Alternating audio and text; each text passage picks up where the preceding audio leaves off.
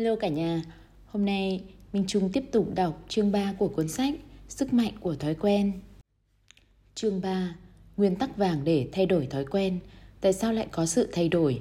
Khi đồng hồ trận đấu ở phía cuối sân bóng báo thời gian còn lại là 8 phút 19 giây, Tony Jungi, huấn luyện viên trưởng mới của đội Tampa Bay Buccaneers, một trong những đội tệ nhất của Liên đoàn bóng đá bầu dục quốc gia, chúng tôi không có ý nhắc lại lịch sử của bóng bầu dục chuyên nghiệp, bắt đầu cảm thấy một tia hy vọng nhỏ.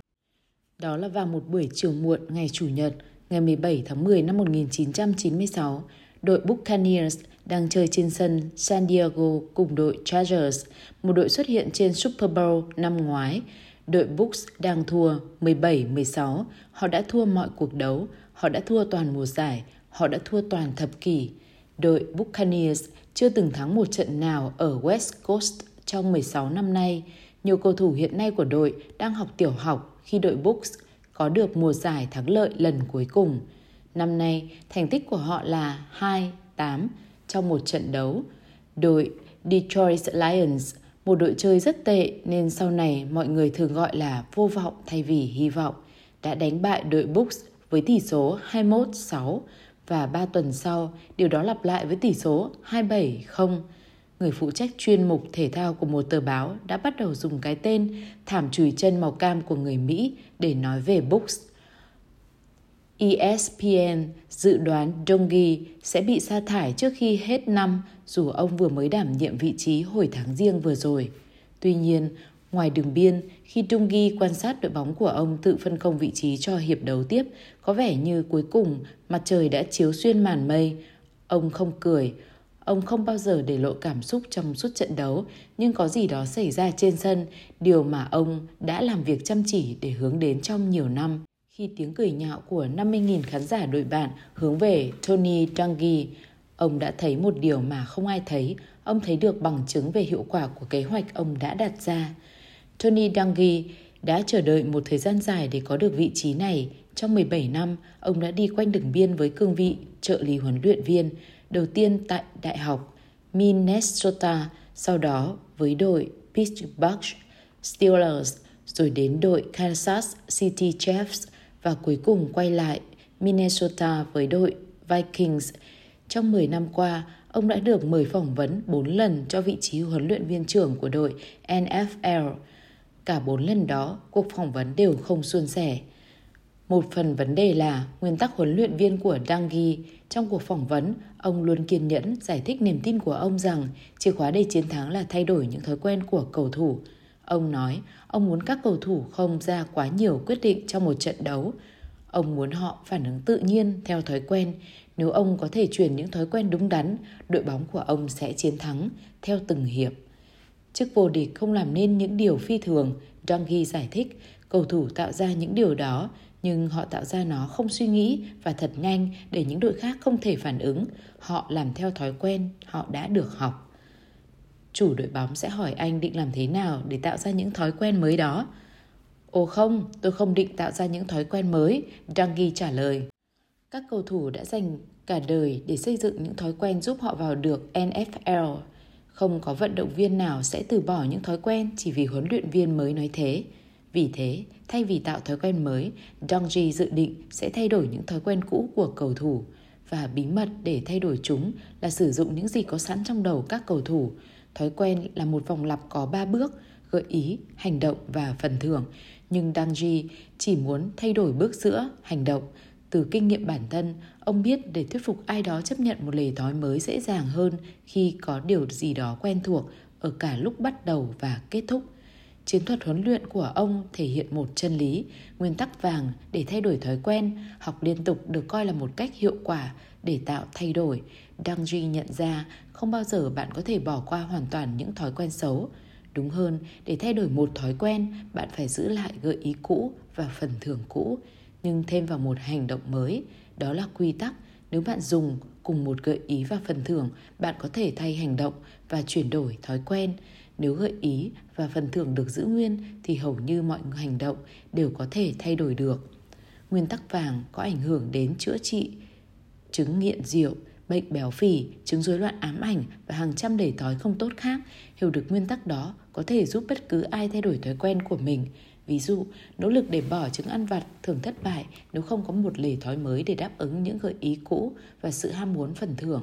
Một người nghiện thuốc thường không bỏ thuốc được nếu cô không làm gì đó để thay thế thuốc lá khi có cơn thèm chất kích thích. Đăng Ji đã giải thích 4 lần với chủ đội bóng về nguyên tắc dựa trên thói quen. 4 lần họ đã kiên nhẫn lắng nghe, cảm ơn ông đã đến và sau đó thuê một người khác. Sau đó, vào năm 1996, đội Buccaneer đã gọi đến. Đăng Ji đáp chuyến bay đến Tampa Bay và một lần nữa trình bày kế hoạch của ông về cách chiến thắng. Một ngày sau buổi phỏng vấn, ông được đảm nhận vị trí. Hệ thống của Dangji cuối cùng đưa Bucks trở thành một trong những đội thắng lợi nhất của liên đoàn. Ông là huấn luyện viên duy nhất trong lịch sử NFL đưa đội bóng vào trận đấu quyết định trong 10 năm liên tiếp, là huấn luyện viên người Mỹ gốc Phi đầu tiên dẫn dắt đội bóng chiến thắng Super Bowl và là một trong những nhân vật đáng chú ý trong thể thao chuyên nghiệp. Kỹ thuật huấn luyện của ông được mở rộng khắp liên đoàn và mọi môn thể thao. Phương pháp của ông giúp làm sáng tỏ cách tạo ra thói quen trong cuộc sống mỗi người. Nhưng tất cả những điều đó đều đến sau này. Hiện tại ở San Diego, Đăng Duy chỉ muốn chiến thắng. Từ ngoài đường biên, Đăng Duy nhìn đồng hồ, còn lại 8 phút 19 giây. Đội Bucks đã thua mọi trận đấu và đã bỏ qua rất nhiều cơ hội. Nếu hậu vệ không thể làm gì ngay lúc này thì trận đấu sẽ hoàn toàn chấm dứt. Bóng đang ở vạch 20 trên sân San Diego và tiền vệ của Chargers Stan Humphries đang chuẩn bị dẫn banh với hy vọng sẽ kết thúc trận đấu. Đồng hồ bắt đầu chạy và Humphries đang ở tư thế cho một cú thần tốc. Nhưng Dungy không nhìn vào Humphries, thay vào đó, ông đang nhìn các cầu thủ của mình sắp xếp đội mà họ đã mất hàng tháng trời để hoàn thiện. Theo truyền thống thì bóng bầu dục là một trận đấu của sự nghi binh và phản nghi binh, chơi lừa và đánh lạc hướng. Những huấn luyện viên có những cuốn sách chiến thuật mỏng nhất và những kế hoạch phức tạp nhất thường chiến thắng. Tuy nhiên, Đăng Duy lại dùng phương pháp ngược lại. Ông không hứng thú với sự phức tạp hay làm hoang mang. Khi những cầu thủ hậu vệ của Đăng Duy xếp vào vị trí, mọi người đều biết rõ họ định sử dụng lối chơi nào. Đăng Duy lựa chọn phương pháp này vì theo lý thuyết, ông không cần đánh lạc hướng. Đơn giản, ông chỉ cần đội của mình nhanh hơn bất kỳ ai. Trong bóng bầu dục, một phần nghìn giây cũng đáng quan tâm. Vì thế, thay vì hướng dẫn các cầu thủ hàng trăm đội hình, ông chỉ hướng dẫn họ một vài điều, nhưng họ đã luyện tập rất nhiều lần, cho đến khi những lề thói đó trở thành tự động. Khi chiến thuật của ông có hiệu quả, các cầu thủ có thể di chuyển với một tốc độ không thể vượt qua. Nhưng chỉ khi có hiệu quả, nếu các cầu thủ suy nghĩ quá nhiều, do dự hay phỏng đoán sau bản năng của họ, thì hệ thống sẽ đổ vỡ và hơn thế, các cầu thủ của Dangji sẽ trở thành một mớ hỗn độn. Tuy nhiên lần này, khi đội Bucks đang xếp vị trí trên vạch 20, có điều gì đó khác lạ. Hãy xem Regan Upshaw, một cầu thủ hậu vệ của đội Buccaneers, đang ở vị trí tư thế 3 điểm trên vạch ngang. Thay vì nhìn lên xuống đường vạch và cố gắng tìm hiểu càng nhiều thông tin càng tốt, Upshaw lại chỉ đang nhìn vào những gợi ý mà Dangi đã hướng dẫn anh phải tập trung vào. Đầu tiên, anh liếc nhìn chân ngoài của tiền vệ đối thủ, mũi giày anh ta đang hướng về phía sau, nghĩa là anh ta định lùi về sau và chặn bóng khi tiền vệ băng ngang. Tiếp theo, Upshaw nhìn vào vai của tiền vệ đó, quay nhẹ người vào trong và khoảng cách giữa anh ta và cầu thủ kế tiếp một khoảng chật hơn ước tính. Upshaw đã luyện tập cách phản ứng lại những gợi ý đó rất nhiều lần nên ngay lúc này anh không cần phải suy nghĩ điều mình phải làm. Anh chỉ cần làm theo thói quen. Tiền vệ của San Diego tiếp cận vạch ngang, liếc nhìn sang phải rồi trái và giành bóng. Anh ta lùi 5 bước, đứng thẳng, xoay xoay đầu và tìm kiếm khoảng trống. Đã 3 phút trôi qua kể từ lúc anh ta bắt đầu, mọi cặp mắt trong sân vận động và mọi máy quay đều hướng về anh ta. Vì thế, nhiều cặp mắt đã không thể thấy điều gì đang xảy ra trong đội Buccaneers. Ngay khi Humphreys bắt đầu chạy, Upshaw bắt đầu hành động. Chỉ trong một giây đầu tiên, anh lao sang phải, băng qua vạch ngang rất nhanh nên tiền vệ đối thủ không thể ngăn cản anh. Trong giây tiếp theo, Upshaw chạy thêm 4 bước chân ở giữa sân đối phương. Anh bước không rõ ràng. Giây tiếp theo, Upshaw di chuyển thêm 3 bước và gần tiền vệ kia hơn. Hướng đi của anh làm tiền vệ đối thủ không thể dự đoán được và khi bước vào giây thứ tư, Humphreys, tiền đội San Diego, bất ngờ để lộ ra. Anh ta do dự, liếc nhìn Upshaw và đó là lúc Humphreys mắc lỗi. Anh ta bắt đầu suy nghĩ. Humphreys đưa một đồng đội, một tân binh ở vị trí tấn công gần đường biên ngang tên là Brian Roches, 18.3 m về giữa sân. Có một cầu thủ trung tuyến của đội San Diego đang ở gần hơn và vẫy tay để có thể nhận bóng. Chuyền bóng ngắn là một lựa chọn an toàn. Thay vào đó, Humphreys dưới sức ép đã có một phân tích chính xác, đưa tay ra hiệu và chuyển bóng cho Rochi. Quyết định nóng vội đó chính xác là điều Dungy đang mong đợi. Ngay khi quả bóng đang trên không, một hậu vệ của Buccaneers tên là John Lynch bắt đầu di chuyển. Nhiệm vụ của Lynch rất rõ ràng. Khi trận đấu bắt đầu, anh chạy đến một vị trí đứng trên sân và chờ đợi gợi ý của mình. Có rất nhiều áp lực trước tình huống đó, nhưng Dangji đã huấn luyện cho Lynch cho đến khi lề thói trở thành tự động và kết quả là khi bóng rời khỏi tay tiền vệ kia, Lynch đang đứng cách Rouchi 9,1 mét và chờ đợi.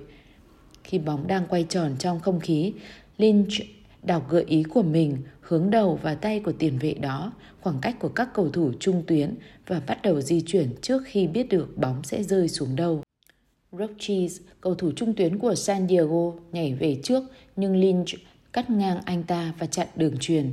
Trước khi Roches có thể phản ứng, Lynch hạ xuống sân và hướng về khu vực cấm địa của Chargers. Các cầu thủ Buccaneers khác đang ở vị trí hoàn hảo để làm chống đường cho anh. Lynch chạy 9, 14 rồi 18 và gần 23 mét trước khi đá bóng đi. Toàn bộ hiệp đấu diễn ra dưới 10 giây. 2 phút sau, đội Bucks ghi bàn từ một cú ném biên và dẫn đầu lần đầu tiên trong mọi trận đấu. 5 phút sau, họ ghi bàn từ điểm cách làn phân cách giữa 9 mét. Giữa lúc đó, tuyến phòng vệ của Dangji đã cản trở thành công nỗ lực săn bằng tỷ số của đối phương. Đội Buccaneers thắng với tỷ số 25-17, một trong những kết quả bất ngờ nhất mùa giải. Vào trận đấu cuối, Lynch và Dungy cùng nhau ra khỏi sân. Có vẻ như đã có điều gì đó khác lạ trên sân, Lynch nói khi họ cùng nhau đi vào đường hầm. Chúng tôi bắt đầu tin tưởng, Dungy trả lời. Để hiểu được cách một huấn luyện viên tập trung và thay đổi thói quen có thể tái sinh một đội bóng, chúng ta cần phải nhìn thế giới bên ngoài thể thao. Con đường bên ngoài dẫn đến một tầng hầm tối tăm ở Lore East Side của thành phố New York năm 1934, nơi mà một trong những nỗ lực lớn nhất và thành công nhất để thay đổi thói quen trên phạm vi rộng được tạo ra. Một người nghiện rượu 39 tuổi tên là Bill Wilson đang đứng trong tầng hầm. Nhiều năm trước, Wilson đã uống rượu lần đầu tiên tại trại huấn luyện sĩ quan ở New Bedford, Massachusetts, nơi anh học bắn súng máy trước khi lên tàu sang Pháp và đến chiến tranh thế giới thứ nhất – nhiều gia đình danh tiếng sống gần căn cứ thường mời các sĩ quan đến nhà ăn tối và vào một tối chủ nhật, Winston tham gia một bữa tiệc. Anh được phục vụ món format nóng chảy, quệt bánh mì nướng và bia. Anh 22 tuổi và chưa từng uống rượu. Có vẻ như việc lịch sự duy nhất anh làm là anh uống ly rượu được phục vụ. Vài tuần sau đó, Winston được mời đến một sự kiện sang trọng khác. Nam mặc áo vest tông, nữ cũng mặc quý phái một người hầu rượu đi qua và đặt một ly cocktails bronze một hỗn hợp rượu gin, rượu vang trắng mạnh ngọt nguyên chất và nước cam ép vào tay Winston. Anh nhấm từng ngụm và cảm thấy như đã tìm thấy một liều thuốc trường sinh bất lão, anh nói sau này. Vào những năm 1930, sau khi trở về từ châu Âu, hôn nhân của anh tan vỡ và tài sản từ việc bán cổ phiếu cũng tiêu tan. Wilson uống ba chai rượu mỗi ngày vào một buổi chiều tháng 10 một lạnh lẽo, khi anh đang ngồi giữa đêm tối ảm đạm, một bạn rượu cũ gọi đến Winston mời bạn đến nhà và pha một chai rượu gin với nước dứa, anh rót cho bạn một ly. Bạn anh ta đẩy ly rượu lại, anh ấy đã kiêng rượu hai tháng nay rồi, anh nói. Winston rất ngạc nhiên, anh bắt đầu nói về sự nỗ lực của mình để bỏ rượu, có cả cuộc ẩu đả anh mắc vào trong một câu lạc bộ bình dân đã làm anh mất việc. Anh đã cố gắng từ bỏ, anh nói, nhưng không thể làm được. Anh đã tham gia điều trị và uống thuốc. Anh đã hứa với vợ và còn tham gia nhiều nhóm kiêng rượu, nhưng không có cái nào hiệu quả. Anh đã cai rượu như thế nào? Winston hỏi. Tôi dựa vào tôn giáo, người bạn trả lời. Anh ấy nói về địa ngục và sự cám dỗ, tội lỗi và ác quỷ. Nhận ra bạn đang cố gắng thừa nhận nó là quyết tâm thay đổi cuộc sống tốt đẹp hơn. Winston nghĩ bạn là một kẻ điên rồ, hè năm ngoái là một kẻ nghiện rượu dị lập. Bây giờ tôi nghi ngờ là một kẻ chuộng đạo dở hơi, anh viết sau này. Khi bạn ra về, Winston bỏ bữa rượu và lên giường ngủ. Một tháng sau, vào tháng 9 năm 1934, Winston đăng ký vào bệnh viện Charles B. Towns dành cho người nghiện rượu, trung tâm điều trị cai nghiện hạng sang Manhattan. Trong nhiều giờ, một bác sĩ điều trị bắt đầu truyền một loại thuốc gây ảo giác tên là Belladonna. Loại thuốc sau này rất phổ biến trong điều trị nghiện rượu. Trong một căn phòng nhỏ, Winston lúc tỉnh lúc mê trên giường. Sau đó, Winston bắt đầu đau đớn tột cùng như trong một triệu chứng được mô tả tại hàng triệu cuộc họp ở quán cà phê, phòng họp và tầng hầm của nhà thờ. Trong nhiều ngày, anh bị ảo giác, quá trình cai nghiện làm anh đau đớn như có rất nhiều côn trùng đang bỏ qua da. Anh bị buồn nôn nặng nên rất khó di chuyển, nhưng nỗi đau quá lớn nên khó nằm yên. Nếu có Chúa ở đây, hãy để Ngài nhìn thấy, Winston hét lên trong căn phòng trống. Tôi đã sẵn sàng để làm bất kỳ điều gì, bất cứ gì. Sau này anh viết, vào lúc đó một ánh sáng tràn ngập phòng, nỗi đau biến mất và anh cảm thấy như mình đang ở trên đỉnh núi và không phải một cơn gió mà là một luồng linh hồn đang thổi. Và tôi chợt nghĩ tôi là một người tự do, cảm giác sung sướng từ từ lắng xuống. Tôi nằm trên giường như bây giờ là lúc tôi đang ở một thế giới khác, thế giới của sự tỉnh táo. Bill Winston không bao giờ uống rượu nữa trong 36 năm sau đó cho tới khi anh chết vì bệnh khí thủng năm 1971. Anh đóng góp cho việc thành lập, xây dựng và tuyên truyền cho trung tâm cai nghiện Alcoholic Anonymous cho đến lúc nó trở thành tổ chức lớn nhất, nổi tiếng nhất và thành công nhất về thay đổi thói quen trên thế giới.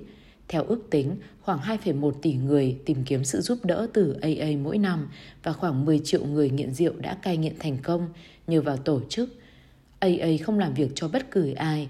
Vì tình trạng giấu tên của người tham gia nên tỷ lệ thành công rất khó xác định, nhưng hàng triệu người tín nhiệm chương trình vì cuộc sống của họ đã được cứu nhờ nó.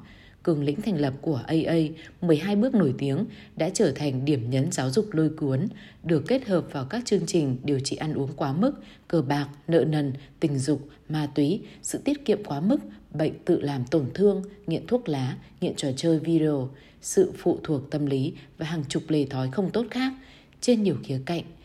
Cách thức mà tổ chức mang lại là một trong những công thức hiệu hữu hiệu nhất để thay đổi. Tất cả những điều đó là điều không ngờ tới vì AA gần như không có nền tảng khoa học hay có những phương pháp chữa bệnh được chấp nhận nhất. Tất nhiên, chứng nghiện rượu nghiêm trọng hơn cả một thói quen, nó là chứng nghiện về thể chất có gốc rễ tâm lý hay có thể cả di truyền. Tuy nhiên, điều thú vị về AA là nó không giải quyết trực tiếp các vấn đề tâm thần hay hóa sinh mà các nhà nghiên cứu thường xem và lý do quan trọng nhất tại sao người nghiện rượu lại uống rượu. Trên thực tế, những phương pháp của AA có vẻ cách xa những phát hiện khoa học và cả y học cũng như những cách can thiệp mà các chuyên gia tâm thần học cho là những người nghiện rượu thực sự cần. Thay vào đó, điều mà AA cung cấp là một phương pháp để đối phó với những thói quen xung quanh việc uống rượu. Về bản chất, AA là một cỗ máy khổng lồ để thay đổi vòng lặp thói quen và mặc dù những thói quen gắn liền với chứng nghiện rượu rất lớn, những bài học AA đưa ra tập trung vào cách hầu như mọi thói quen, cho dù cái khó thay đổi nhất, có thể được thay đổi. Bill Winston không đọc các tạp chí chuyên đề học thuật hay tham khảo ý kiến bác sĩ trước khi thành lập AA. Vài năm sau khi cai nghiện thành công, anh viết ra 12 bước hiện giờ nổi tiếng. Và một buổi tối khi đang ngồi trên giường, anh chọn con số 12 vì có 12 ông tổ truyền đạo. Và vài khía cạnh của chương trình không chỉ không khoa học mà còn có vẻ hoàn toàn kỳ lạ. Ví dụ như AA nhấn mạnh rằng người nghiện dùng thuốc mỗi ngày, đây có vẻ là sự lựa chọn ngẫu nhiên trong một khoảng thời gian hay sự tập trung cao độ của chương trình về tinh thần thể hiện trong bước thứ ba cho rằng những người nghiện rượu có thể thành công bằng cách ra quyết định để chuyển sự quyết tâm và cuộc sống theo hướng quan tâm của Chúa như cách chúng ta hiểu Ngài. 7 trong 12 bước đề cập đến Chúa hay tinh thần, một điều có vẻ kỳ lạ với một chương trình được thành lập bởi một người tin rằng không thể biết về sự tồn tại của Chúa trước kia, những người căm ghét tôn giáo của tổ chức trong suốt cuộc đời, những cuộc họp của AA không lên lịch theo quy định hay chương trình có sẵn. Thay vào đó, nó thường bắt đầu với một thành viên kể chuyện của mình, sau đó mọi người sẽ tiếp tục. Không có chuyên gia nào dẫn dắt cuộc hội thoại hay quy tắc nào quy định cách những cuộc họp được tiến hành. Trong 50 năm trước, khi gần như mọi khía cạnh của nghiên cứu thần kinh học và chứng nghiệm đã được cách mạng hóa nhờ những khám phá trong khoa học lề thói, khoa dược lý và hiểu biết của chúng ta về bộ não, AA vẫn đứng nguyên tại chỗ. Vì tính thiếu chính xác của chương trình, các học giả và nghiên cứu thường phê bình nó. Một vài người khẳng định sự nhấn mạnh của AA về thần kinh làm nó giống một nghi lễ tôn giáo hơn là một phương pháp điều trị. Tuy nhiên, trong vòng 15 năm trước đã có một cuộc đánh giá lại, các nhà nghiên cứu giờ đây cho rằng những phương pháp của chương trình đưa ra nhiều bài học quý giá. Giảng viên của Harvard, Yale, Đại học Chicago, Đại học New Mexico và hàng chục trung tâm nghiên cứu khác đã tìm đến một loại khoa học trong AA giống như khoa học mà Tony Dungy đã sử dụng trên sân bóng. Những phát hiện của họ đã chứng thực quy tắc vàng của thay đổi thói quen. AA thành công vì nó giúp đỡ những người nghiện rượu sử dụng cùng một gợi ý, nhận được cùng một phần thưởng nhưng chuyển đổi hành động. Theo các nhà nghiên cứu, AA có tác dụng vì chương trình thúc đẩy mọi người xác định những gợi ý và phần thưởng cổ vũ thói quen nghiện rượu của họ và sau đó giúp họ tìm được một lề thói mới. Khi Claudie Hopkins bán Pepsodent, ông tìm ra một cách để tạo ra những thói quen bằng cách tạo ra một sự thèm khát mới.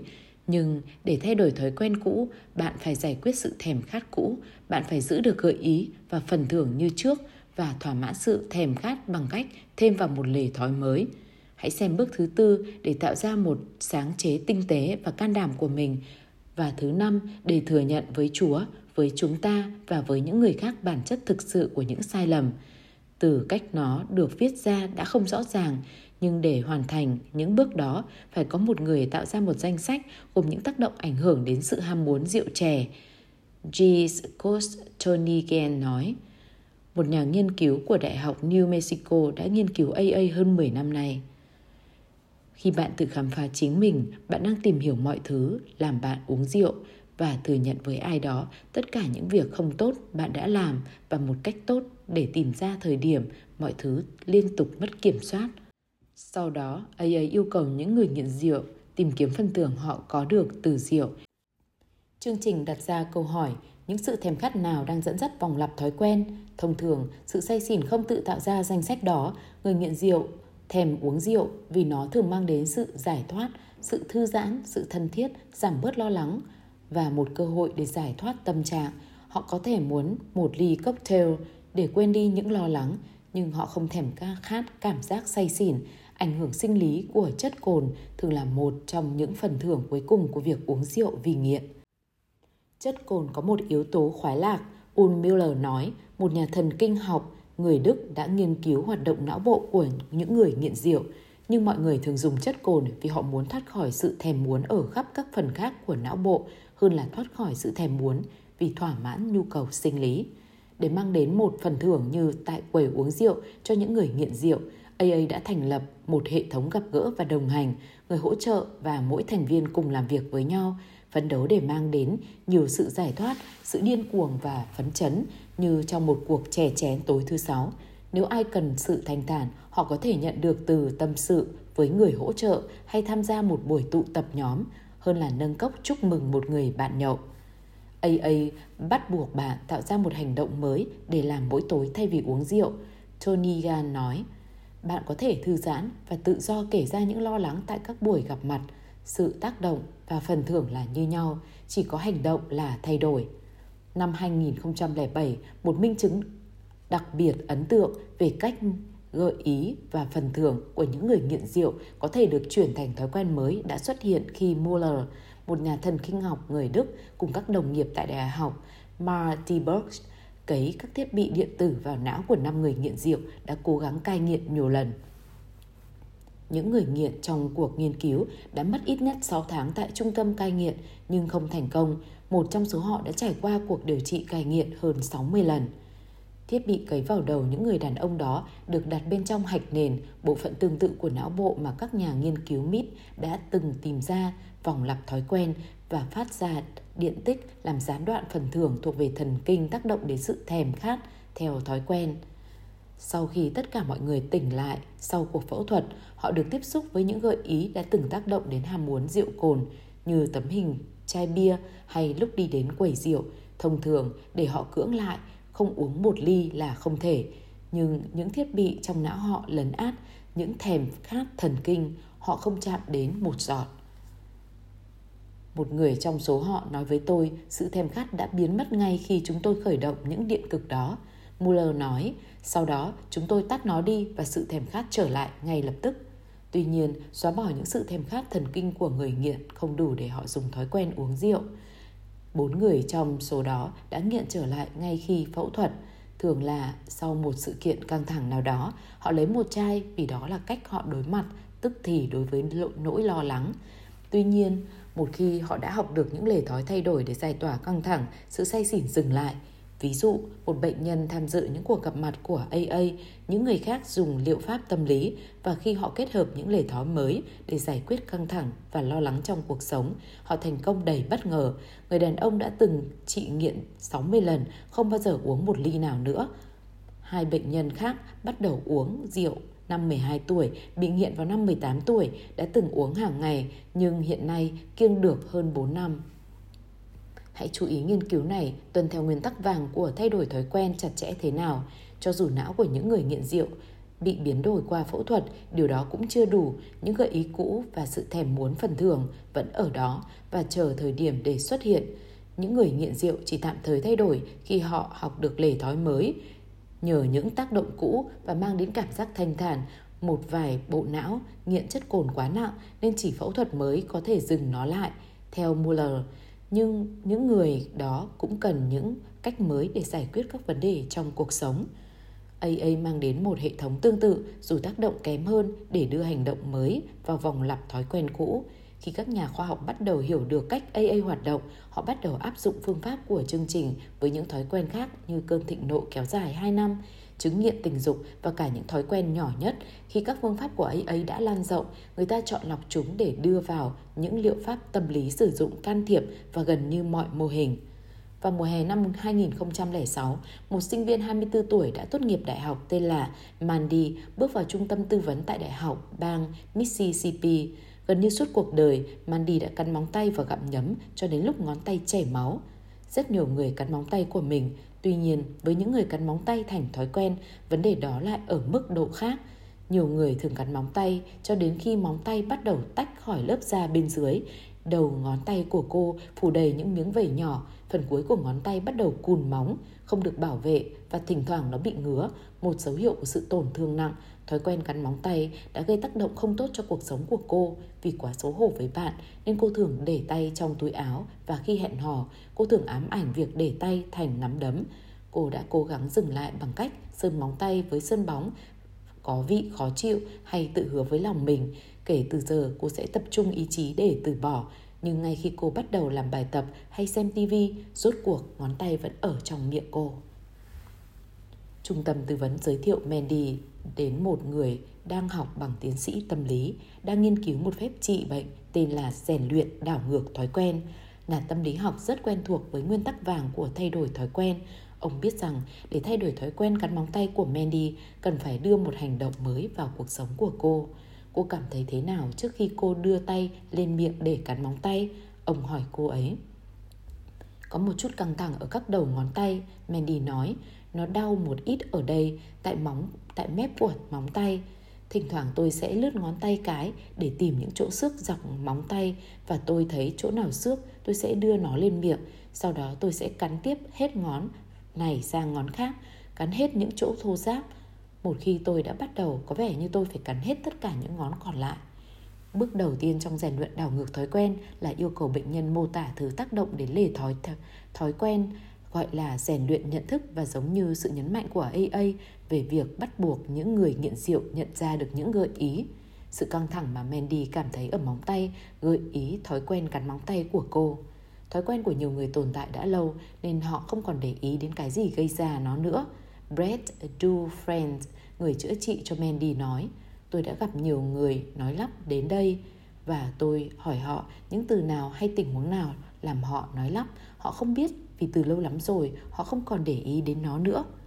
Tiếp theo, nhà trị liệu yêu cầu Mandy mô tả tại sao cô cắn móng tay. Đầu tiên, cô gặp rắc rối khi nêu lên lý do. Mặc dù khi họ nói chuyện, rõ ràng cô cắn khi cảm thấy buồn chán. Nhà trị liệu đặt cô vào một số hoàn cảnh điển hình như xem tivi và làm bài tập. Cô bắt đầu cắn từng tí một. Khi đã cắn hết các móng tay, cô có một cảm giác hoàn thành ngắn ngủi. Cô nói đó là phần tưởng của thói quen, sự khuyến khích tự nhiên mà cô đã thèm muốn. Cuối buổi gặp đầu tiên, nhà trị liệu cho Mandy một bài tập tại nhà, mang theo một tấm thẻ liệt kê và mỗi lần cô cảm thấy gợi ý sự căng thẳng ở đầu ngón tay, hãy đánh dấu một tích trên tấm thẻ. Một tuần sau, cô quay lại với 28 dấu.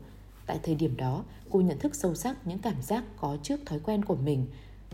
Cô biết nó xảy ra bao nhiêu lần trong lớp học hay khi xem TV. Sau đó, nhà trị liệu chỉ cho Mandy cái được gọi là phản ứng đối lập. Ông nói với cô ấy, khi nào cô cảm thấy căng thẳng ở đầu ngón tay, cô ngay lập tức nên bỏ tay vào túi để dưới chân hay nắm chặt một cây bút chì hoặc thứ gì đó làm cô không thể cho tay vào miệng. Sau đó, Mandy nên tìm thứ gì khác để mang đến sự kích thích sinh lý nhanh chóng như trả sát cánh tay hay gõ khớp tay trên mặt bàn, bất cứ điều gì tạo ra phản ứng sinh lý. Những gợi ý và phần thưởng được giữ nguyên chỉ có hành động là thay đổi. Họ luyện tập trong văn phòng của nhà trị liệu khoảng 30 phút và Mandy về nhà với một bài tập mới – tiếp tục dùng tấm thẻ liệt kê những đánh dấu tích khi cô cảm thấy căng thẳng ở các đầu ngón tay và đánh dấu thăng khi cô đã vượt qua thói quen thành công. Một tuần sau, Mandy chỉ cắn móng tay 3 lần và sử dụng phản ứng đối lập 7 lần. Cô tự thưởng cho mình cắt sửa móng tay nhưng vẫn dùng tấm thẻ liệt kê. Sau một tháng, thói quen cắn móng tay đã không còn nữa. Hành động đối lập đã trở thành tự động. Một thói quen khác đã thay thế. Nó có vẻ đơn giản, một cách kỳ lạ, nhưng một khi bạn biết được thói quen của mình hoạt động như thế nào một khi bạn nhận ra những gợi ý và phần thưởng bạn sẽ thay đổi nó được một nửa Nathan Ajigrin một trong những người sáng lập khóa đào tạo đảo ngược thói quen nói với tôi có vẻ nó nên phức tạp hơn sự thật là não bộ có thể được lập trình lại bạn chỉ cần cân nhắc thật kỹ về nó hiện nay liệu pháp đảo ngược thói quen được dùng để chữa những tật sinh lý và ngôn ngữ trầm cảm hút thuốc lá vấn đề cờ bạc nỗi lo lắng, chứng đáy dầm, tính chỉ hoãn lãng phí thời gian, chứng rối loạn ám ảnh bắt buộc và những vấn đề lề thói khác. Về các phương pháp đó, dựa vào một trong những nguyên tắc cơ bản của thói quen, thông thường chúng ta thực sự không hiểu được sự thèm khát dẫn dắt lề thói như thế nào cho đến khi chúng ta tìm kiếm nó. Mandy không bao giờ nhận ra một sự thèm khát kích thích sinh lý làm cô cắn móng tay mình. Nhưng một khi cô phân tích thói quen, rất dễ để cô tìm một lề thói mới đem đến cùng một phần thưởng. Bạn muốn dừng ăn vặt khi làm việc? Phần thưởng bạn đang tìm kiếm có thỏa mãn cơn đói của bạn không? Hay nó làm đứt quãng sự buồn chán? Nếu bạn ăn vặt để thanh thản trong giây lát, bạn có thể dễ dàng tìm được một lề thói khác như đi bộ ngắn hay cho mình lên mạng 3 phút, tạo ra cùng một sự ngắt quãng và không làm vòng eo của bạn to hơn. Nếu bạn muốn dừng hút thuốc, hãy tự hỏi bản thân bạn làm nó vì bạn thích thuốc phiện hay vì nó mang đến một sự bùng nổ kích thích một cách giao tiếp nếu bạn hút thuốc vì bạn cần sự kích thích. Những nghiên cứu chỉ ra vài loại caffeine vào buổi chiều có thể làm tăng tỷ lệ bạn sẽ từ bỏ. Hơn 36 nghiên cứu về những người hút thuốc trước đây đã cho thấy rằng xác định những gợi ý và phần thưởng gắn kết với thuốc lá, sau đó lựa chọn lề thói mới đem đến kết quả tương tự, một miếng Nicorette, một vài cái hít đất nhanh hay đơn giản, dành vài phút để giãn người và thư giãn có vẻ sẽ làm họ từ bỏ. Nếu bạn xác định được những gợi ý và phần thưởng, bạn có thể thay đổi lề thói, ít ra là trong phần lớn thời gian. Tuy nhiên, với vài thói quen, cần phải có một nhân tố khác, đó là niềm tin. Đây là 6 lý do mọi người vẫn nghĩ chúng ta không thể thắng. Dungries nói với đội Buccaneers – sau khi ông trở thành huấn luyện viên trưởng năm 1996, đó là vài tháng trước khi mùa giải bắt đầu và mọi người đang ngồi trong phòng thay đồ, Dungis bắt đầu liệt kê những lý thuyết mà họ đã đọc trên báo hay nghe trên đài phát thanh. Việc quản lý đội rất lộn xộn, huấn luyện viên mới chưa được kiểm tra, các cầu thủ thì hư hỏng, thành phố thì không quan tâm đến, cầu thủ chủ chốt thì đang bị chấn thương và họ không có tài năng họ cần. Đó đều là những lý do áp đặt, Dungis nói. Đây mới là thực tế, không ai cần cù hơn chúng tôi.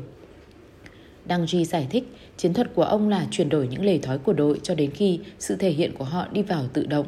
Ông không tin đội Buccaneers là một quyển sách chiến thuật mỏng nhất. Ông không nghĩ họ phải ghi nhớ hàng trăm đội hình, họ chỉ cần học một vài bước di chuyển chính và áp dụng nó đúng lúc. Tuy nhiên, trong bóng bầu dục, sự hoàn hảo rất khó đạt được. Mọi trận đấu trong bóng bầu dục, mỗi trận đều có ai đó làm dối lên. Hams Edwards, một trong những trợ lý huấn luyện viên của Dungeons ở Tampa Bay nói, phần lớn thời gian nó không phải là thể chất, nó là tinh thần. Các cầu thủ làm mọi thứ rối tung lên khi họ bắt đầu suy nghĩ quá nhiều hay dự đoán trận đấu. Điều Dangji muốn là loại bỏ hoàn toàn việc ra quyết định khỏi cuộc chơi của họ. Và để làm điều đó, họ cần nhận ra thói quen nào đang tồn tại và chấp nhận lề thói mới. Ông bắt đầu bằng sự quan sát cách đội của ông đã chơi như thế nào. Hãy làm việc với sự phòng thủ dưới, Đăng Duy nói to vào một buổi sáng tập luyện. Số 55, anh đọc được gì? Tôi đang nhìn hậu vệ tham chiếu tấn công và tiền vệ. Derek Brooks, một hậu vệ ngoài nói. Chính xác là anh đang nhìn cái gì? Mắt của anh đang ở đâu? Tôi đang nhìn sự chuyển động của tiền vệ, Brooks nói. Tôi đang nhìn chân và hông của tiền vệ sau khi anh ta nhận bóng và tôi đang tìm kiếm khoảng trống của tình thế để biết liệu có định truyền bóng và liệu tiền vệ có định truyền đến phía tôi hay đến vị trí khác. Trong bóng bầu dục, những gợi ý có thể nhìn thấy được biết đến là chìa khóa và nó quan trọng đối với mọi trận đấu. Sự đổi mới của Dang Ji là sử dụng những chìa khóa đó cho những gợi ý để làm lại thói quen. Ông biết rằng thỉnh thoảng khi bắt đầu trận đấu, Brooks hơi do dự. Có quá nhiều thứ anh phải suy nghĩ. Hậu vệ có định bước khỏi đội hình, chân của hậu vệ có cho thấy anh ta đang chuẩn bị chạy hay chuyển bóng không? Nên thỉnh thoảng anh ta chậm lại. Mục tiêu của Dangji là làm cho tâm trí của Brooke không còn vướng mắc những phân tích đó nữa. Giống như Alcoholics Anonymous, ông dùng cùng gợi ý mà Brooks đã quen thuộc nhưng đưa cho anh những hoạt động khác để cuối cùng sẽ xảy ra một cách tự động. Tôi muốn anh sử dụng cũng những chìa khóa đó, Dangji nói với Brooks. Nhưng đầu tiên, hãy chỉ tập trung vào hậu vệ công, chính là nó. Hãy làm nó và không suy nghĩ gì. Một khi anh ở trong tình huống đó, anh hãy tìm kiếm tiền vệ. Đó là sự chuyển đổi mang tính tương đối. Mắt của brooks tìm những gợi ý tương tự, nhưng thay vì nhìn nhiều vị trí cùng một lúc, Dangji đặt chúng theo một trình tự và nói với anh ấy, trước lúc đó, khi anh thấy mỗi chìa khóa thì anh hãy ra lựa chọn. Tính khôn ngoan của hệ thống này là nó không yêu cầu ra quyết định, nó cho phép Brooks di chuyển nhanh hơn vì tìm mọi thứ đều là sự phản ứng và cuối cùng là một thói quen hơn một sự lựa chọn. Dangji hướng dẫn các cầu thủ khác cũng tương tự như thế và luyện tập đội hình hết lần này đến lần khác. Mất gần một năm những thói quen của Dangji mới chiếm ưu thế. Đội đã thua những trận đầu dễ dàng. Những người phụ trách chuyên mục thể thao của các tờ báo đặt câu hỏi tại sao đội Books lại bỏ qua quá nhiều thời gian cho vấn đề tâm lý. Nhưng dần dần họ bắt đầu tiến bộ hơn. Cuối cùng, những mô hình trở nên quá quen thuộc với các cầu thủ nên họ thực hiện một cách tự động ngay khi vào sân. Một giải thứ hai, đăng duy với cương vị huấn luyện viên, đội Books đã chiến thắng 5 trận đấu đầu tiên và bước vào vòng đấu quyết định lần đầu tiên trong vòng 15 năm. Năm 1999, họ giành chức vô địch khu vực. Phương thức huấn luyện của Dang Ji bắt đầu thu hút được sự chú ý khắp cả nước. Giới truyền thông thể thao yêu thích cách cư xử nhẹ nhàng của ông, sự sùng đạo và tầm quan trọng của việc cân bằng công việc và gia đình mà ông quan tâm các công việc tạp chí kể lại cách ông đưa con mình, Eric và Jamie, đến sân vận động để chúng có thể vui chơi trong lúc tập luyện như thế nào. Chúng làm bài tập trong văn phòng của ông và nhặt khăn tắm trong phòng thay đồ, có vẻ như cuối cùng thành công đã đến. Năm 2000, đội Bucks lại bước vào vòng đấu quyết định một lần nữa và sau đó là năm 2001. Mỗi tuần, sân vận động lại tràn ngập người hâm mộ, những người bình luận thể thao nói về đội như những đối thủ khác ở Super Bowl tất cả đều đã trở thành sự thật. Nhưng cho dù Bucks có trở thành một đội năng lực thế nào thì vẫn có những vấn đề rắc rối xảy ra. Họ thường chơi những trận bóng chặt chẽ và có kỷ luật. Tuy nhiên, vào những lúc quan trọng và nhiều áp lực, mọi thứ sẽ sụp đổ. Năm 1999, sau 6 lần chiến thắng giống nhau liên tục cuối mùa giải, đội Bucks đã bôi nhọ giải đấu của Liên đoàn Thể thao khi đối nghịch với đội ST Louis Rams. Năm 2000, khi họ còn một trận đấu cuối cách vòng Super Bowl, họ đã tan rã trước đội Philadelphia Eagles với tỷ số 3-21. Năm tiếp theo, chuyện tương tự lại xảy ra, đội Bucks lại thua đội Eagles 31 và 9, làm mất cơ hội để tiếp tục nâng cao vị trí. Chúng tôi sẽ luyện tập, mọi thứ sẽ cùng đến và sau đó khi chúng tôi bước vào một trận đấu lớn, mọi huấn luyện như đã biến mất. Jang Ji nói với tôi, sau đó các cầu thủ của tôi sẽ nói, vâng, đó là một trận đấu quan trọng và tôi đã chơi bằng những gì tôi biết, hay tôi cảm thấy như tôi phải vượt qua nó. Điều mà thực sự họ nói là họ tin tưởng vào hệ thống của mình trong phần lớn thời gian, nhưng khi mọi thứ vào đúng vị trí, niềm tin đó lại sụp đổ. Tại buổi tổng kết mùa giải năm 2001, sau khi đội Bucks đã bỏ lỡ vòng Super Bowl 2 năm liên tiếp, người quản lý cao nhất của đội yêu cầu Dangji đến nhà ông. Ông đỗ xe gần một cây sồi khổng lồ, bước vào trong và 30 giây sau ông bị sa thải. Đội Bucks tiếp tục chiến thắng Super Bowl năm sau đó nhờ sử dụng đội hình cùng những cầu thủ của Dangji và dựa vào những thói quen mà ông đã hình thành. Ông đang xem qua TV khi huấn luyện viên thay thế ông nâng chiếc cúp Lombardi. Kể từ đó, ông đã sẵn sàng để đi xa. Khoảng 60 người, những bà mẹ quan tâm đến hoạt động giải trí của con và luật sư đang giờ nghỉ trưa. Nhiều người đàn ông lớn tuổi mặc quần áo vải dày có hình in đã bạc màu đang ngồi trong một nhà thờ lắng nghe một người đàn ông bụng hơi phệ, đeo cà vạt và đôi mắt xanh đầy mệt mỏi. Trông ông giống như một chính trị gia uy tín nhận được tái bầu cử cao. Tên tôi là John, ông nói, và tôi là một người nghiện rượu. Xin chào John, mọi người đáp lời. Lần đầu tiên tôi quyết định tìm sự giúp đỡ là khi con trai tôi bị gãy tay, John nói, ông đang đứng trên bục. Tôi gặp vấn đề với phụ nữ lúc làm việc và cô ấy nói với tôi cô ấy muốn chấm dứt nó. Thế nên tôi đã đến một quầy rượu, uống hai ly vodka và quay trở lại bàn làm việc. Bữa trưa tôi cùng bạn đến Chile. Mỗi người uống vài cốc bia, sau đó khoảng 2 giờ tôi cùng một người bạn khác đi và tìm một nơi để vui vẻ một lúc. Đó là ngày tôi phải đón con, vợ tôi không biết vấn đề mà tôi gặp phải nên tôi lái xe đến trường và đón chúng.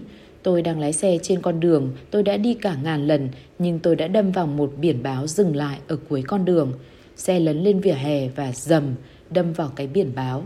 Sam, con trai tôi, không thắt dây an toàn nên nó bị nảy lên, đập vào kính chắn gió và bị gãy tay. Chỗ va chạm khi nó đập mũi vào có vết máu và tấm kính bị vỡ. Tôi đã rất sợ hãi, đó là lúc tôi quyết định cần sự giúp đỡ. Vì thế, tôi đã đăng ký vào một bệnh viện tư và mọi thứ đều trở nên tốt đẹp trong một khoảng thời gian. Khoảng tháng thứ 13, mọi thứ cũng tốt đẹp. Tôi cảm thấy mình đang có kiểm soát và tôi đến những cuộc gặp mặt vài ngày một lần. Nhưng cuối cùng tôi bắt đầu nghĩ, tôi không phải là một kẻ thua cuộc nên tôi có thể ra ngoài với những người bạn rượu, vì thế tôi đã dừng lại. Gần 2 năm sau khi tôi bỏ rượu, mẹ tôi mắc bệnh ung thư và bà gọi đến chỗ tôi làm. Bà đang trên đường về nhà từ văn phòng bác sĩ và bà nói, bác sĩ nói chúng ta có thể chữa bệnh nhưng nó rất tốn kém. Việc đầu tiên tôi làm sau khi gác máy là tìm một quầy rượu và tôi đã say xỉn rất nhiều hai năm sau đó cho đến khi vợ tôi chuyển nhà đi và tôi lại phải đón con. Kể từ đó, tôi thường ở trong một tình trạng rất tệ. Một người bạn chỉ cho tôi dùng cocaine và mỗi buổi chiều tôi sẽ dùng một ít trong văn phòng 5 phút sau tôi sẽ hít nó thật sâu vào sâu trong cổ họng và làm một ít khác. Nhưng dù thế nào cũng tới lượt tôi phải đón con. Tôi đang trên đường tới trường của chúng và tôi cảm thấy rất ổn, giống như tôi đang đi trên đỉnh mọi thứ. Dù có đèn đỏ, tôi vẫn đi vào chỗ đường giao nhau và một chiếc xe tải lớn đâm sầm vào xe tôi. Nó đã làm xe của tôi nghiêng một bên, tôi không bị chảy xước gì. Tôi leo ra và bắt đầu cố gắng đẩy chiếc xe bị lật lại vì tôi tính nếu có thể đưa xe về nhà và rời đi trước khi cảnh sát đến, tôi sẽ ổn. Tất nhiên, nó không hiệu quả khi họ bắt giữ tôi về deal. Họ chỉ cho tôi thấy phía ghế của khách đã vỡ nát hoàn toàn như thế nào. Đó là chỗ Sammy hay ngồi. Nếu nó có ở đó, chắc nó đã không còn. Thế nên tôi bắt đầu lại đến những buổi gặp mặt Người hỗ trợ nói không vấn đề gì nếu tôi thấy kiểm soát được mình, nếu không có sức mạnh lớn hơn trong cuộc sống, nếu không thừa nhận sự bất lực của mình, không có cách nào có hiệu quả. Tôi nghĩ điều này thật vớ vẩn. Tôi là kẻ vô thần, nhưng tôi biết nếu không thay đổi, có lúc tôi sẽ giết chết con mình. Nên tôi bắt đầu tập trung vào điều đó, tập trung tin vào điều to lớn hơn bản thân và nó đã có hiệu quả. Tôi không biết liệu có Chúa hay thứ gì khác, nhưng có một sức mạnh đã giúp tôi cai được rượu 7 năm và tôi đang sợ hãi rượu.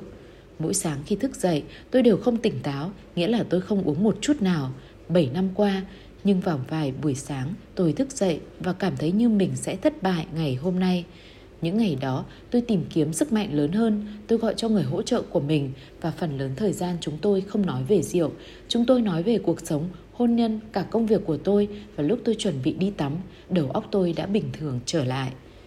Khuyết điểm đầu tiên trong lý thuyết làm cho Alcoholics Anonymous thành công chỉ bằng tái tạo thói quen của người tham gia bắt đầu xuất hiện trong 10 năm qua và do những câu chuyện từ những người nghiện rượu như John, các nhà nghiên cứu bắt đầu tìm ra rằng sự thay thế thói quen có hiệu quả tốt với nhiều người cho đến khi những áp lực cuộc sống như biết được mẹ bạn mắc bệnh ung thư hay hôn nhân sắp tan vỡ dần tăng cao cho đến điểm mà người nghiện rượu không thể kiêng rượu được nữa.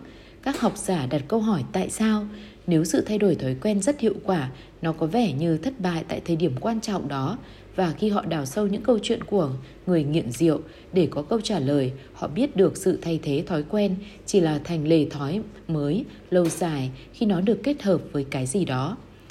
Ví dụ như một nhóm nhà nghiên cứu tại nhóm nghiên cứu chất cồn ở California chú ý đến một mô hình trong phỏng vấn. Những người nghiện rượu nói cùng một thứ lặp đi lặp lại nhiều lần.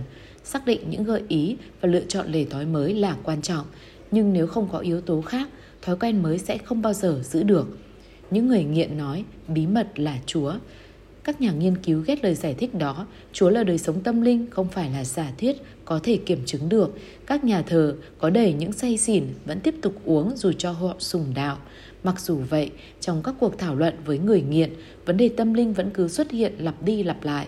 Vì thế năm 2005, một nhóm các nhà khoa học liên kết với UC Berkeley, Đại học Brown và Viện Sức khỏe Quốc gia bắt đầu hỏi những người nghiện rượu về mọi loại chủ đề tôn giáo và tâm linh. Sau đó, họ dựa vào dữ liệu để xem xét có hay không sự liên kết với niềm tin tôn giáo và mọi người kiêng rượu được bao lâu một mô hình hình thành, dữ liệu cho thấy những người nghiện rượu luyện tập phương pháp thay thế thói quen thường có thể kiêng rượu cho đến khi có những sự kiện gây áp lực trong cuộc sống. Tại thời điểm đó, một số lượng nhất định bắt đầu uống rượu trở lại, bất kể họ đã học được bao nhiêu lề thói mới. Tuy nhiên, giống như Jones ở Brooklyn, những người nghiện rượu đó tin rằng sức mạnh lớn hơn đã bước vào cuộc sống của họ và có vẻ như giúp họ vượt qua những giai đoạn đầy áp lực mà không ảnh hưởng đến việc kiêng rượu. Các nhà nghiên cứu tìm ra vấn đề không phải ở Chúa mà là chính niềm tin tạo ra sự khác biệt.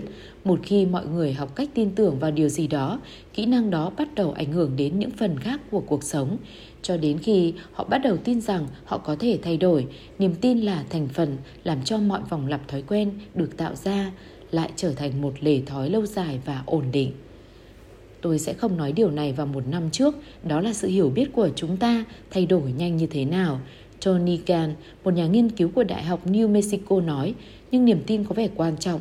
Bạn không cần phải tin vào Chúa, nhưng bạn cần phải tin vào những thứ sẽ trở nên tốt đẹp hơn.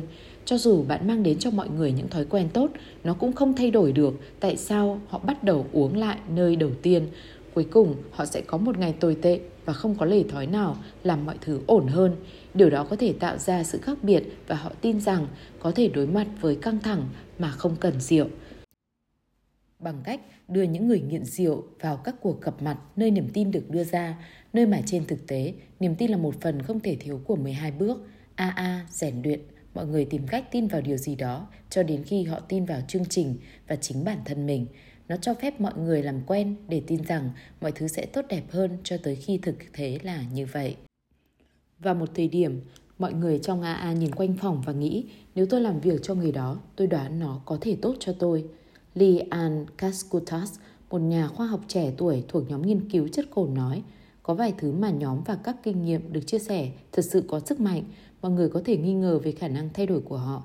Nếu họ thực hiện một mình không ai giúp đỡ nhưng một nhóm sẽ thuyết phục họ để gạt bỏ sự hoài nghi đó một cộng đồng tạo ra niềm tin khi John đang chuẩn bị rời cuộc họp AA, tôi hỏi ông tại sao chương trình hiện nay lại có hiệu quả, nhưng chính nó đã thất bại trước đây. Khi tôi bắt đầu đến các buổi gặp mặt sau tai nạn xe hơi, ai đó đã hỏi tìm tình nguyện viên để chuyển những cây ghế. Ông nói với tôi, tôi đã rơi tay, Chuyện đó chẳng có gì to tát, mất khoảng 5 phút thôi nhưng tôi cảm thấy tốt khi làm điều gì đó, không phải vì chính bản thân mình. Tôi nghĩ nó đã giúp tôi theo một cách khác. Lúc đầu tôi chưa sẵn sàng để ghi tên vào nhóm, Nhưng khi quay trở lại, tôi đã sẵn sàng để bắt đầu tin vào điều gì đó. Trong một tuần sau khi Dangji bị đội box sa thải, ông chủ của Indianapolis Coast gửi cho ông một tin nhắn hấp dẫn dài 15 phút trong máy trả lời tự động. Đội Coast dù có một trong những hậu vệ tốt nhất NFL nhưng vừa mới kết thúc một mùa giải tồi tệ. Ông chủ của đội cần sự giúp đỡ. Ông đã quá mệt mỏi vì thua cuộc. Ông nói Dangji chuyển đến Indianapolis và trở thành huấn luyện viên trưởng. Ngay lập tức, ông bắt đầu áp dụng kế hoạch thi đấu đơn giản tương tự, tạo ra những hoạt động của đội Coast và hướng dẫn các cầu thủ sử dụng những gợi ý cũ để xây dựng lại thói quen. Trong mùa giải đầu tiên của ông, đội Coast đã thắng 10-6 và đủ tiêu chuẩn để bước vào vòng đấu quyết định. Mùa giải tiếp theo, họ ghi được 12-4 và bước vào một trận đấu của Super Bowl. Danh tiếng của Trang Ji tăng dần. Tiểu sử cá nhân của ông trên tạp chí và truyền hình xuất hiện khắp nước. Người hâm mộ đáp máy bay đến để họ có thể tham vào nhà thờ mà Trang Ji tham gia. Con trai ông đã trở thành người có mặt thường xuyên trong phòng thay đồ của đội Colts và ngoài đường biên. Năm 2005, Jamie, con trai nhỏ nhất của ông, tốt nghiệp phổ thông và học đại học ở Florida. Tuy nhiên, cho dù thành công của Dangji tăng lên, sự rắc rối tương tự cũng hình thành. Đội Colts sẽ chơi một mùa giải có kỷ luật, chiến thắng và dưới áp lực của vòng đấu quyết định, tất cả sẽ đổ vỡ. Niềm tin là thành tố lớn nhất của sự thành công trong bóng bầu dục chuyên nghiệp, Dangji nói với tôi. Cả đội muốn tin tưởng, nhưng khi mọi thứ rơi vào tình thế căng thẳng, họ lại trở lại khu vực thoải mái của mình và cả những thói quen cũ. Đội Colts kết thúc mùa giải thường lệ năm 2005 với 14 trận chiến thắng và 2 trận thua, thành tích tốt nhất trong lịch sử của đội. Thảm kịch đã đến. Ba ngày trước Giáng sinh, điện thoại của Tony Dungy reo lên giữa đêm. Vợ ông trả lời điện thoại và đưa lại cho ông, nghĩ đó là một trong những cầu thủ của ông gọi đến. Một y tá đang gọi đến. Con trai của Dungy, James, đã được đưa vào bệnh viện lúc gần sáng do tổn thương ở cổ họng, cô nói bạn gái Jamie đã tìm thấy cậu ta đang bị treo lên trong căn hộ với một cái thắt lưng quanh cổ. Nhân viên cấp cứu đã đưa cậu nhanh đến bệnh viện nhưng nỗ lực cấp cứu không thành, cậu đã ra đi. Một giáo sĩ bay đến để mừng Giáng sinh với gia đình. Cuộc sống sẽ không bao giờ lặp lại như cũ, giáo sĩ nói với họ. Nhưng các bạn sẽ khó mà cảm thấy được ngay bây giờ bản thân đang làm điều đúng. Vài ngày sau tang lễ, Đăng Ri trở về bên ngoài đường biên, Ông cần phải làm việc gì đó để có thể quên đi nỗi đau. Vợ ông và cả đội cũng khuyến khích ông trở lại làm việc. Tôi bị choáng ngợp bởi tình cảm và sự cổ vũ của họ. Ông viết sau này, là một nhóm, chúng tôi luôn luôn dựa vào nhau những lúc khó khăn. Tôi cần họ bây giờ hơn lúc nào hết. Kết thúc mùa giải, đội đã thua vòng đấu quyết định đầu tiên, nhưng trong khoảng thời gian sau, nỗi đau của Dang Ji. Có điều gì đó đã thay đổi, một cầu thủ trong lúc đó nói với tôi – Chúng tôi biết huấn luyện viên đã trải qua một điều tồi tệ và tất cả muốn giúp đỡ ông phần nào. Giản dị mà nói, cái chết của chàng trai trẻ có thể tác động đến trận bóng đấu. Zhang Ji vẫn luôn nói rằng không có gì quan trọng với ông hơn gia đình, nhưng trong lúc cậu con trai đã qua đời, cũng là thời điểm đội Colts bắt đầu chuẩn bị cho mùa giải tiếp theo. Có điều gì đó đã thay đổi, các cầu thủ nói. Cả đội chấp thuận với tầm nhìn của Dang Ji về cách chơi bóng bầu dục theo lối chưa từng được chơi trước đây họ bắt đầu tin tưởng. Các mùa giải trước, tôi lo lắng nhiều về hợp đồng và tiền lương của mình, một cầu thủ giấu tên, cũng như bao nhiêu người khác nói về thời kỳ đó. Khi huấn luyện viên trở lại sau tang lễ, tôi muốn cho ông mọi thứ tôi có thể giúp ông xua tan nỗi đau. Tôi hồi như trao bản thân mình cho cả đội. Vài người rất thích ôm, một cầu thủ khác nói với tôi, tôi thì không, tôi đã không ôm con trai tôi 10 năm nay rồi. Nhưng sau khi huấn luyện viên trở lại, Tôi đã bước đến và ôm ông rất lâu tôi có thể và tôi muốn ông biết rằng tôi ở đó là vì ông. Sau cái chết của con trai Đăng Ji, cả đội bắt đầu chơi khác đi. Các cầu thủ đều tin chắc về sức mạnh của chiến thuật của Đăng Ji. Trong lúc tập luyện trong mùa giải 2006, đội Colts chơi bóng chặt chẽ và chính xác. Nhiều đội bóng thực sự không phải là một đội, họ chỉ là những người làm việc cùng nhau, một cầu thủ nói với tôi, nhưng chúng tôi đã trở thành một đội Tôi cảm thấy thật ngạc nhiên, huấn luyện viên là người phát động nhưng điều đó có ý nghĩa hơn nhiều bản thân ông. Sau khi ông trở lại, có vẻ như chúng tôi thực sự tin tưởng lẫn nhau, giống như chúng tôi biết cách chơi cùng nhau theo lối chúng tôi chưa từng chơi trước đây. Đối với đội Colts, niềm tin của đội vào thủ thuật của Dang Ji và khả năng chiến thắng của họ bắt đầu hình thành sau bi kịch đó. Nhưng cũng như thường lệ, một niềm tin tương tự có thể hình thành mà không cần hoàn cảnh không may nào.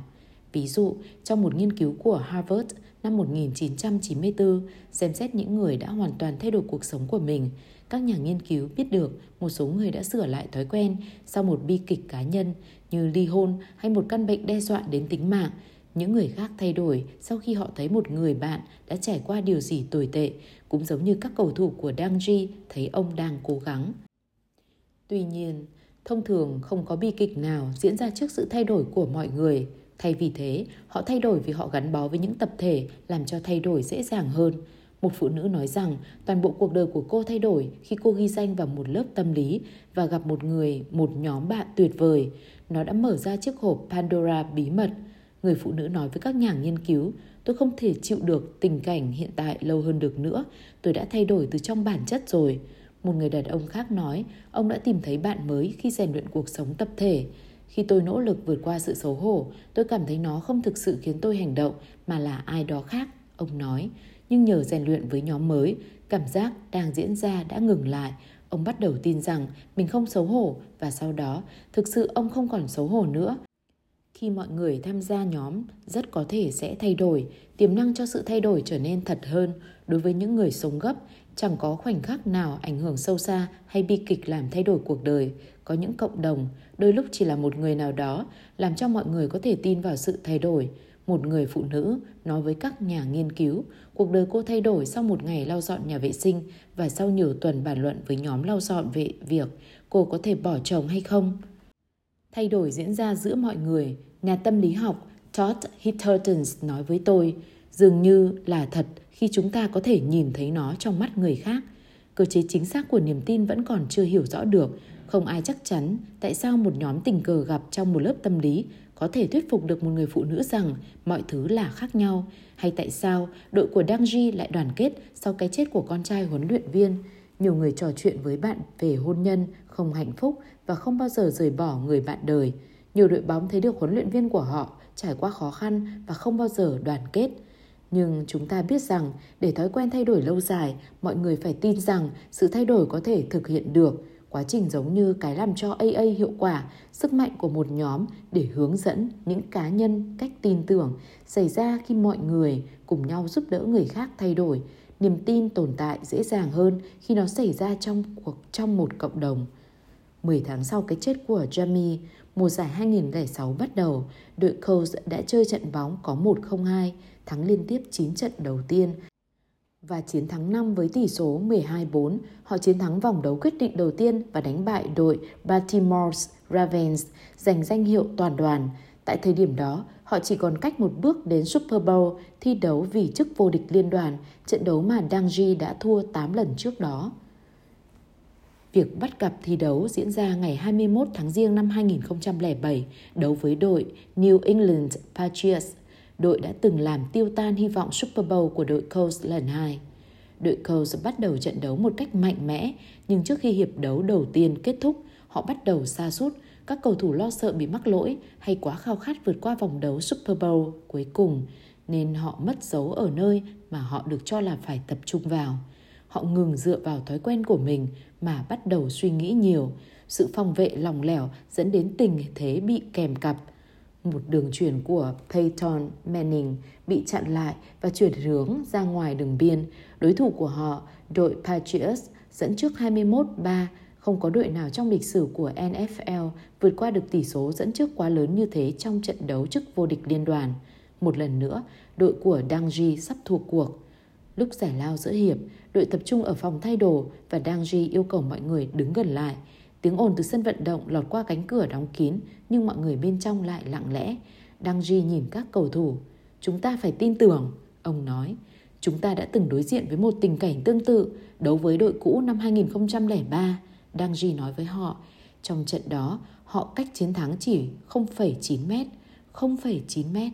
Hãy chuẩn bị sẵn sàng vì lần này chúng ta sẽ chiến thắng. Đây là trận đấu của chúng ta. Đây là giây phút của chúng ta. Đội Coles bước vào hiệp 2 và bắt đầu chơi như những gì họ đã làm trong mọi trận đấu trước. Họ tập trung hết sức vào những gợi ý và thói quen. Họ cẩn trọng dẫn dắt trận đấu mà họ đã dành 5 năm để luyện tập cho đến lúc họ trở nên tự động. đối tấn công của họ trên đường truyền mở. Việc vượt qua sân hơn 5.000 mét, 14 phạm vi và ghi một bàn thắng. 3 phút sau khi chiếm bóng, họ lại ghi điểm. Trong lúc giải lao sau 15 phút thứ tư, hai đội thỏa hiệp điểm. Đội Coles của Dangji hòa trận đấu nhưng không thể xoay sở để dẫn trước. Còn 3 phút 49 giây cho trận đấu. Đội Patriots ghi điểm đặt các cầu thủ của đội Dangji vào thế bất lợi 3 điểm, 34 và 31. Đội Coles có bóng và bắt đầu đưa xuống sân. Họ di chuyển 70m trong 19 giây và băng qua khu vực cấm địa trước khung thành. Lần đầu tiên, đội Coles dẫn trước 38 và 34. Đồng hồ còn 60 giây cuối. Nếu đội của Dangji không thể ngăn đội Patriots ghi bàn, đội Colts sẽ thua. 60 giây là một khoảng thời gian dài trong bóng bầu dục.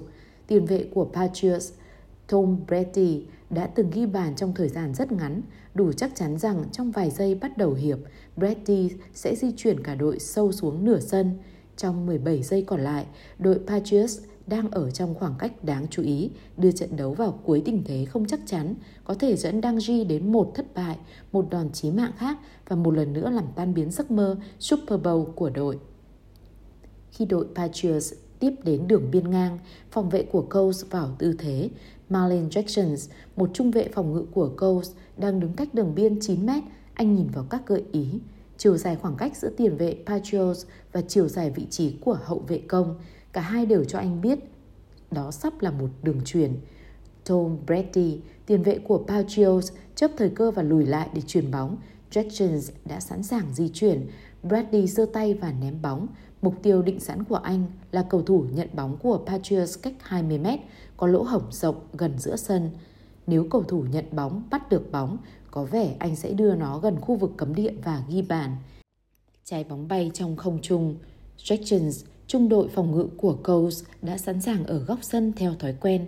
Anh vượt nhanh qua vai phải của cầu thủ nhận bóng. Qua trước mặt anh ta chỉ vừa lúc trái bóng tới. Jackson ngắt đường bóng, chạy thêm vài bước và trượt trên sân ôm bóng trong ngực. Toàn bộ hiệp đấu kéo dài dưới 5 giây. Trận đấu đã kết thúc, Dangji và đội Coles đã thắng. Hai tuần sau, họ chiến thắng Super Bowl. Có hàng chục lý do để giải thích tại sao đội Coles cuối cùng trở thành đội vô địch năm nay. Có thể họ may mắn, có thể đó chỉ là giây phút của họ. Nhưng các cầu thủ của Dangji nói rằng đó là vì họ tin tưởng.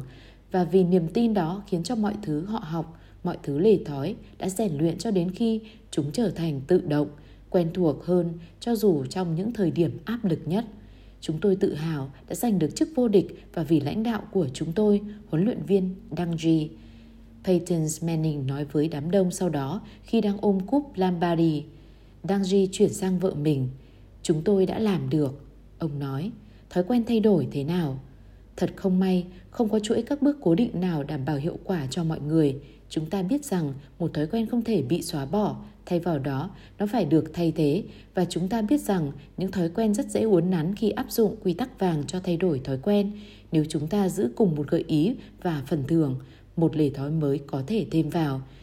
Nhưng điều đó cũng chưa đủ để một thói quen thay đổi, mọi người phải tin rằng thay đổi là có thể và thường xuyên niềm tin đó chỉ hình thành khi có sự giúp đỡ của một nhóm nếu bạn muốn bỏ thuốc lá, hãy tìm một để thói khác thỏa mãn sự thèm khát được lấp đầy do thuốc lá. Sau đó, tìm một nhóm hỗ trợ, một tập thể những người đã hút thuốc trước đây hay một cộng đồng sẽ giúp bạn tin rằng bạn có thể tránh khỏi chất nghiện và dựa vào nhóm đó khi bạn cảm thấy bạn có thể mắc sai lầm. Nếu bạn muốn giảm cân, hãy học thói quen để xác định tại sao bạn thật sự rời bàn làm việc để ăn vặt mỗi ngày và sau đó tìm ai đó để dạo bộ với bạn để cùng trò chuyện tại nơi làm việc hơn là trong quán cà phê, tìm một nhóm tìm kiếm mục tiêu giảm cân cùng nhau hay ai đó muốn mang một ít táo hơn là khoai tây chiên.